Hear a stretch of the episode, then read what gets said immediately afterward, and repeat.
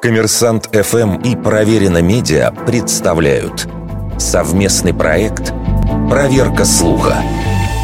Правда ли, что каждому из 5 олимпийских колец соответствует определенная часть света?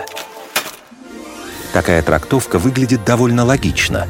Например, Австралию издавна принято именовать «зеленым континентом». Правда, такие цветовые ассоциации характерны только для русского языка.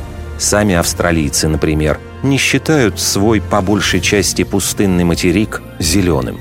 А намек на цвета кожи африканцев, азиатов или индийцев вполне может быть истолкован как проявление расизма.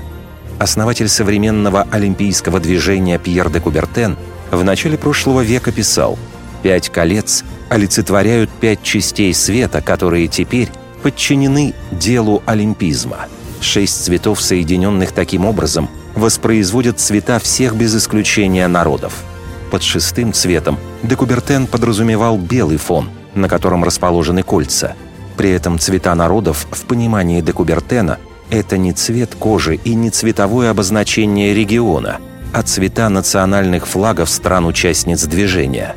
Таким образом, барон объединил в одной эмблеме государства всего мира, чьи атлеты принимали участие в первых Олимпиадах.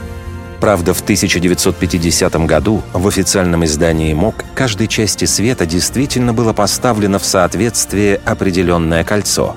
Однако уже через год это описание олимпийского символа было убрано из справочника, как не соответствующее принципам, изложенным де Кубертеном.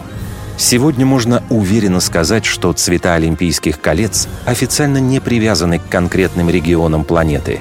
Тем более, что наравне с разноцветными МОК использует и одноцветные варианты олимпийского флага, и ни один из них не относится к определенной части света. Вердикт. Это неправда.